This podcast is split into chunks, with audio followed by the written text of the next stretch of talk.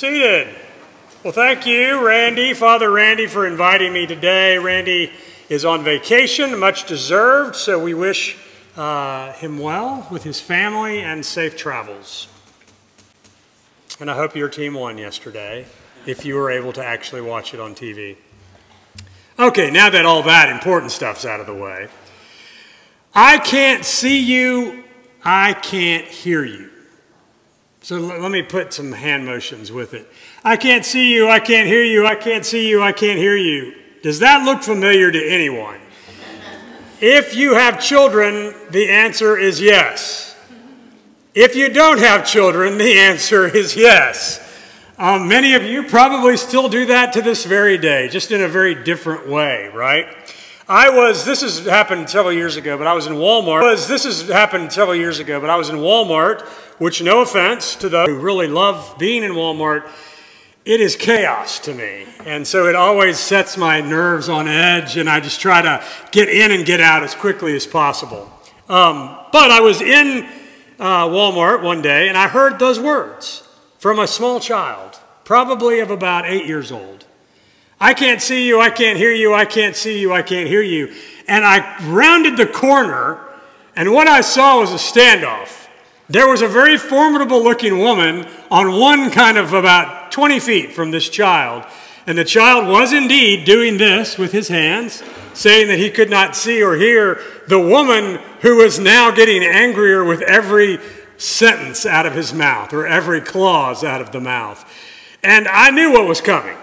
And so I just decided to do what any good bystander would do, and that's to leave. I vacated the aisle and went and did something else, so I have no idea um, what the ending of that standoff was, but I have a feeling that for the eight year old, it did not end well.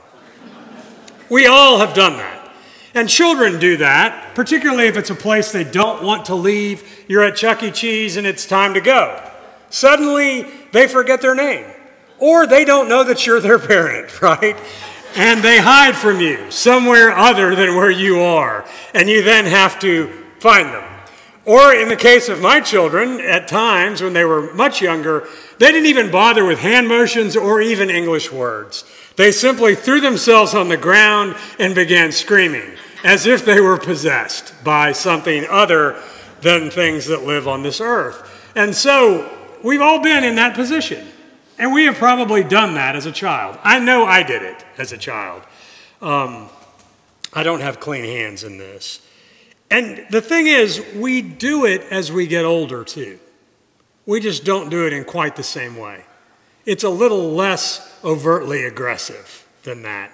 So instead, it takes on a passive nature, which is this. Just pretend there's a television there. After a few minutes, I'm sorry, did you say something? I can't see you, I can't hear you. Or, you know, it's similar to that. You're doing something and uh, it's, are you talking to me? I'm, I just didn't hear you. I didn't hear you say that, so I'm, I'm sorry. And truth be told, you probably did hear a little bit of what was said. Um, and you've had it done to you too. So we do it. But we do it not just in things like that, things we don't want to do. We do it in much more serious situations. So a to a child, um, grandma has died. I can't see you, I can't hear you. I don't want this to be true. I want this to be something else, something other than the reality that I am facing right now. And we do that too. Um, it could be the death of a loved one, something we don't understand, something we can't explain. I don't want to be in this position. I don't want to be here. I don't want to endure this because it is going to require something of me or it is going to cause me pain. And I don't want that. And so I am going to deny it in some way, small or large. Um, and sometimes it's not even those serious things, but we just zone out, right? We just divorce ourselves from where we are right now Maybe life has handed you a deal that you don't particularly like the cards. And it has become your lot in life, whatever it is. And maybe you're asking yourself, why or what if? What if I'd done something different? Why did this happen to me? And so it has now become your way of life. And so you think, oh, what difference does it make, right? I'm not even going to try to see or try to hear. Or we feel unworthy of the request. Are you talking to me? You want me to do that? Do you know who I am? I don't have those gifts, right? I'm too young. I'm too old. I don't sing. I don't, um, you know, I have no organizational, but whatever it is, if you only knew me, you wouldn't ask me to do that. So it becomes, as adults, this feeling of unworthiness. So you can't be asking me to do that. Um, and I think sometimes it's that we just don't want to stop and listen because if we do, we will see that it will require something of us actual effort, actual thought. Um, we may have to change our course or our direction. Life can't be the way it's always been, right? We may have to do something other than what we wanted to do that particular day or that particular month or for the next five years. Or we might see that the ground on which we tread is very holy and sacred, and that those with whom we deal are holy and sacred in the image of God, and we will have to treat them other than the way we want to treat them. And that requires sacrifice from us. And sometimes we just don't want to do it. I see this going on both in today's gospel lesson and in today's Old Testament lesson um, Hebrew Scriptures lesson. And sorry, Paul, we're not going to talk about you today, right? I'm actually not even going to talk about the gospel, but I do want to say this, and I'm going to give a plug for Randy's trip to the Holy Land because you've been hearing, oh, it'll change your perspective on everything, it'll change your life and the way you view Scripture. Yes, plus 10. It will. It will change your life. Um, and so I'm going to tell you that where they are at Caesarea Philippi, where Jesus is saying to Peter, Get behind me. And I can imagine Peter being like, Ah, oh, my gosh, I don't want to hear this.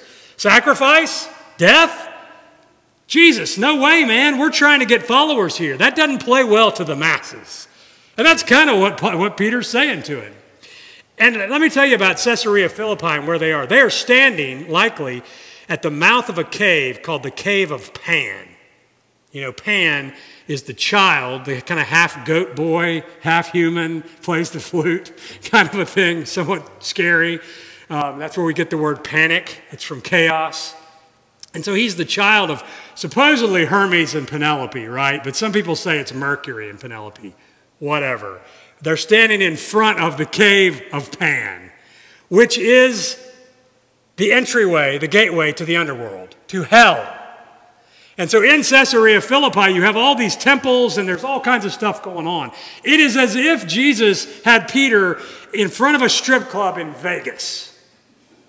Okay, you with me? I'm sure none of you have been there, but just in case, maybe you can imagine it. So this is where they are. And he's saying, you know, we're going to do some things that are going to require sacrifice and figurative and literal death. Um, and so Peter says, No, you, you, we can't be talking like that. And so he says to Peter, not as an indictment of Peter being a bad guy, he says, Get behind me, Satan. Peter, if you can't embrace doing something different, if you can't embrace sacrifice, then you belong behind me in the mouth, in the cave of Pan. That's why he's saying, Get behind me, Satan. He's saying, You're no better than the rest of these folks who are only in this for their pleasure and for their gain and for the sunlight that shines on their face. But God forbid they have to walk through darkness or wilderness. So get behind me, Satan. But I don't really want to talk about that, even though I've already spent a few minutes talking about it. I want to talk about Moses, right? I want to talk about the lesson from Exodus. Um, and I can see Moses too joining Peter in a long line of biblical figures who do this. I can't see you, I can't hear you, I can't see you, I can't hear you. Golda Meir, the Israeli leader, said this at a state dinner in 1973 about Exodus. She said, Let me tell you one thing we Israelis have against Moses. He took us 40 years to get through the desert in order to bring us to the one spot in the Middle East that doesn't have any oil. I thought that was funny. So there you go, your joke for the day.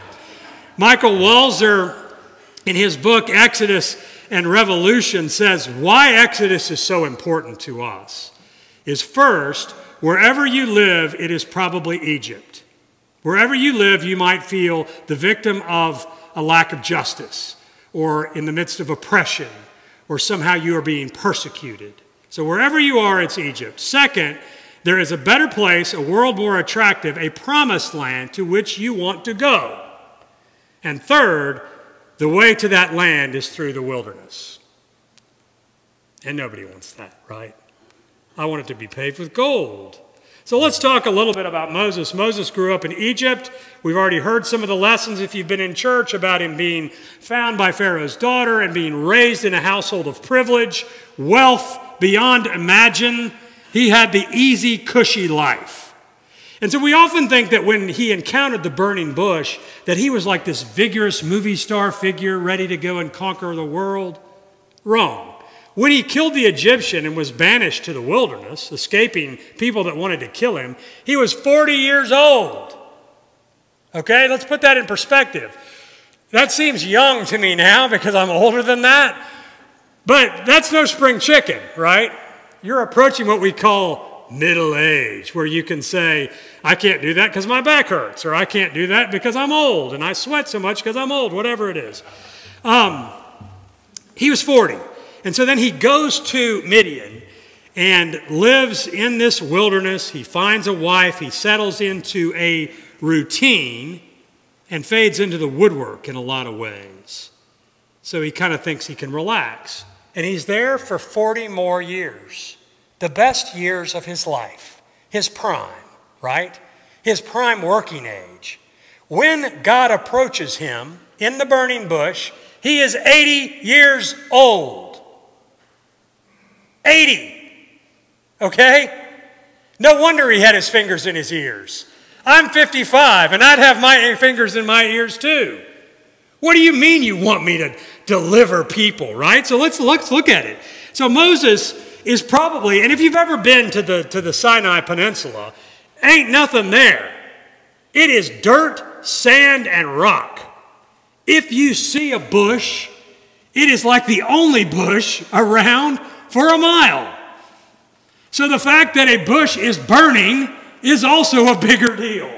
It's the only bush ever, you know, that's, that's within sight, is burning, is on fire. Probably because Moses had gotten so used to his day in, day out routine for 40 years, he was like, I don't see nothing, man. I'm just trying to get through the next day. It's hot. There, there's nothing to eat. Um, I've been doing this forever. And so God got his attention the only way he could. He lit the only vegetation within sight on fire. You know, I suppose God could have just spoken out of the, out of the ether, but instead he, he lit it on fire. And so he, Moses turns to the bush, and notice this, this is important for all of us, that God doesn't speak until Moses turns. Right?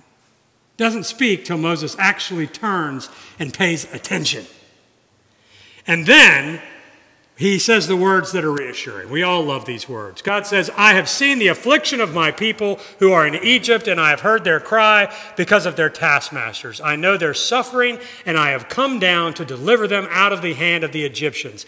And if I'm Moses, I'm thinking, oh boy, at last. I'm going to be back in the lap of luxury. Maybe I can go back to Egypt. Maybe I can get out of this wilderness, and it's just going to all be delivered to me. But, right? The promise is always followed with a but. But God continues, and now behold, the cry of the people of Israel has come to me, and I have seen the oppression with which the Egyptians oppressed them. Come, Moses, I will send to Pharaoh that you may bring them forth. What? I'm 80. I stutter. He's starting to come up with all the reasons why he can't do it, all the reasons why it doesn't fit into his plan or to what he's come to know as life. No, no, no, no, no, no, no, no, no. And God cuts down every one of them. I'll give you the words. I don't care if you're qualified. I don't care if you stutter. I don't care if you're in the wilderness. I don't care if people are going to treat you as if you're less than an expert. You're not from the hallowed ivory tower of religious thought. I'll give you the strength. I'll give you the words. I will raise you up because there is a need in the world. Why do we even care about this story? Why do we care? I mean, it's drama, it's good, but it's not the gospel, right? I mean, let's talk about Jesus here. Why do we want to hear about Moses?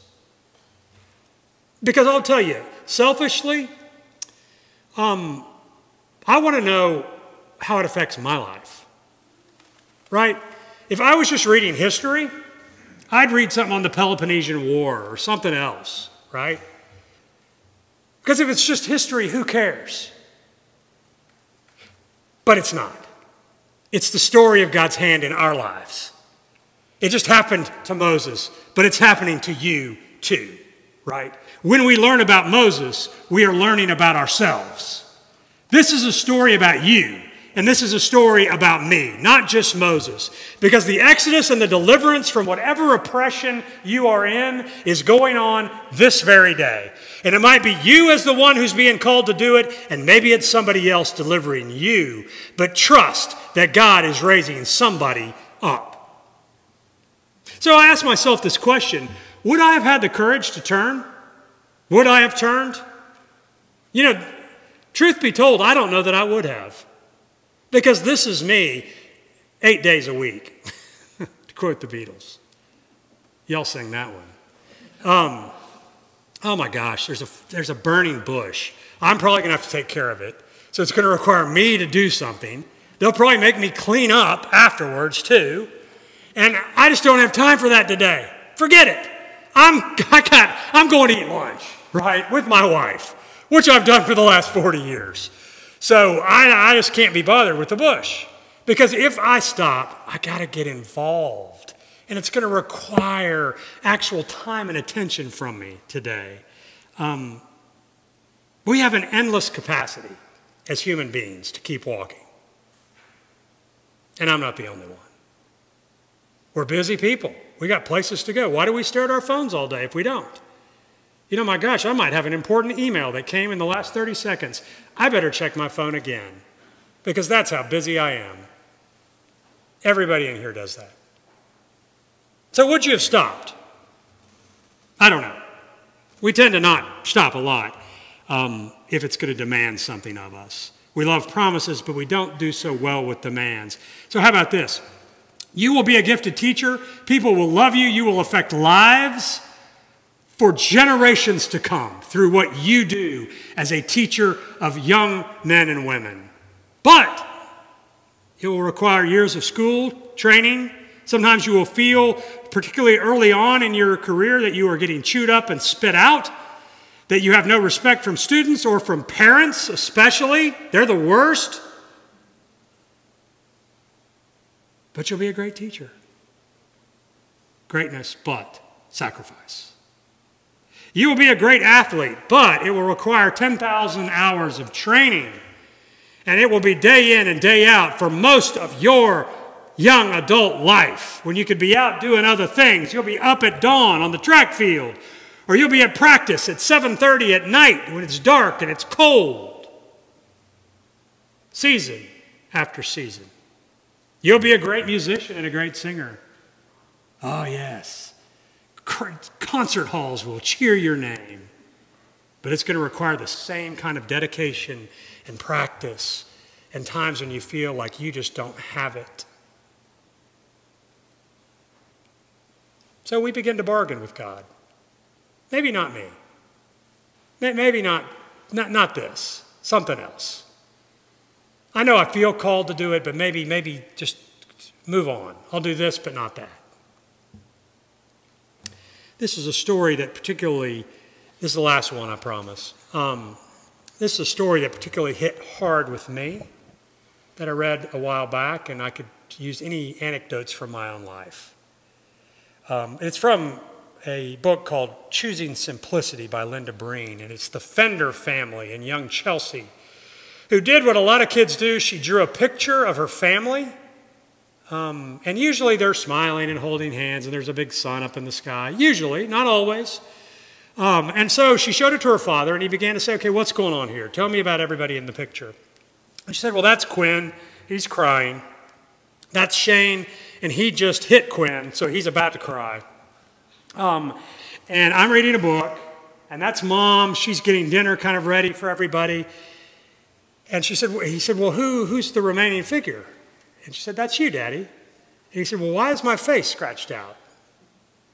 And she said, That's not your face, that's the back of your head, because you're looking at your computer. And he came face to face with his burning bush. He thought, Is this the life I'm going to give her? Is this what she will know of me as her father? We all have burning bushes, every one of us today. Walking through what you think has become your routine, what has become normal, and something's on fire. And we all have a choice. We can walk by, or we can remember God. And remember that when we turn to Him, we talk a lot about simplicity and quiet and prayer and blah, da, da, da, but we don't do it. But maybe if we turn more, God would speak more. Because I think God's speaking all the time. It's just that I don't always take the time to listen. And I don't always see what's on fire in front of me.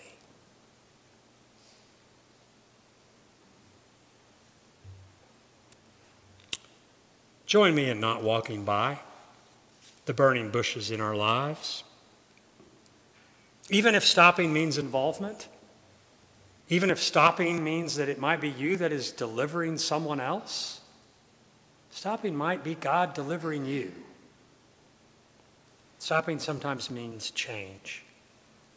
But remember this God is with us and God goes before us. When Moses got to see Pharaoh, God was already there, preparing the way, had already arrived before Moses got there. God is in the midst of it, the threatening centers of this life. So the word to Moses and to each and every one of us is not just promises devoid of demands, but equally, it is not demands devoid of promises and strength and a God that is always with us. For these promises give us strength in the wilderness. And remember this the wilderness is where God does his best work. Look at the biblical narrative. That is our story. It's not history. It's your story and it's mine. Promises that free us so we too may see that land of plenty and a life with God. And that, when all is said and done, is very good news indeed. Amen.